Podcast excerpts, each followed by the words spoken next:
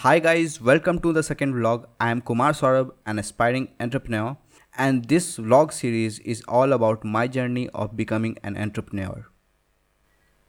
Today, I'll talk about my team and I'll take you one month back to the time when I formed my team. So, when I formed my team, I wanted these set of qualities in my team member. Number 1. My team member should have a strong business mindset. Number 2. Compared to the other team members, a team member should be different in nature or experience. Number 3. The team member should either be my family member or my friend. And number 4.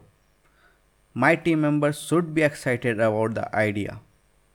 Matching a profile with the first three qualities was easy and I actually knew whom to select already. But the fourth criteria was really difficult to match. How I am going to determine if a person is really interested in the project or not?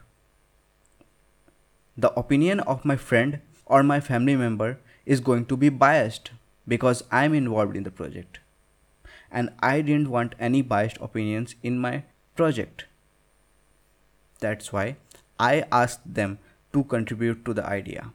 And I am going to judge them on how much they are contributing to the idea or at least getting aware of the idea. My initial team had 7 members one web developer, one tester, one MBA finance person, one banker, two people who built Visiverse.com, which is by the way an awesome website to learn and one guy without any fixed quality but a lot of enthusiasm. Everyone except the tester guy started contributing to the idea.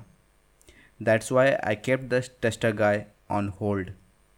Another guy joined the group last week but he's also on hold because he still didn't convey me how he felt about the idea.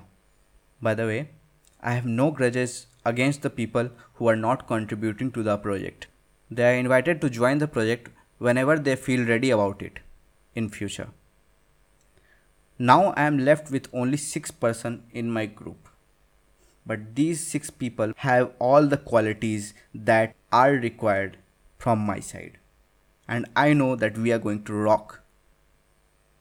This month end, one of the team members, Saurav Anand, is coming to Patna, Bihar and I'll be going to discuss with him about his role in the company and I'm going to convince him to join the project full time.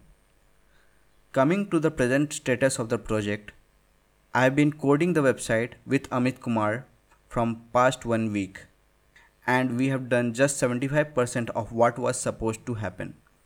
The reason? Because of the power cut in this area of Bihar, and because of my decision to focus more on building my social network profile. At the end, I'll quote Albert Einstein because recently he's been trending. A person who never made a mistake never tried anything new.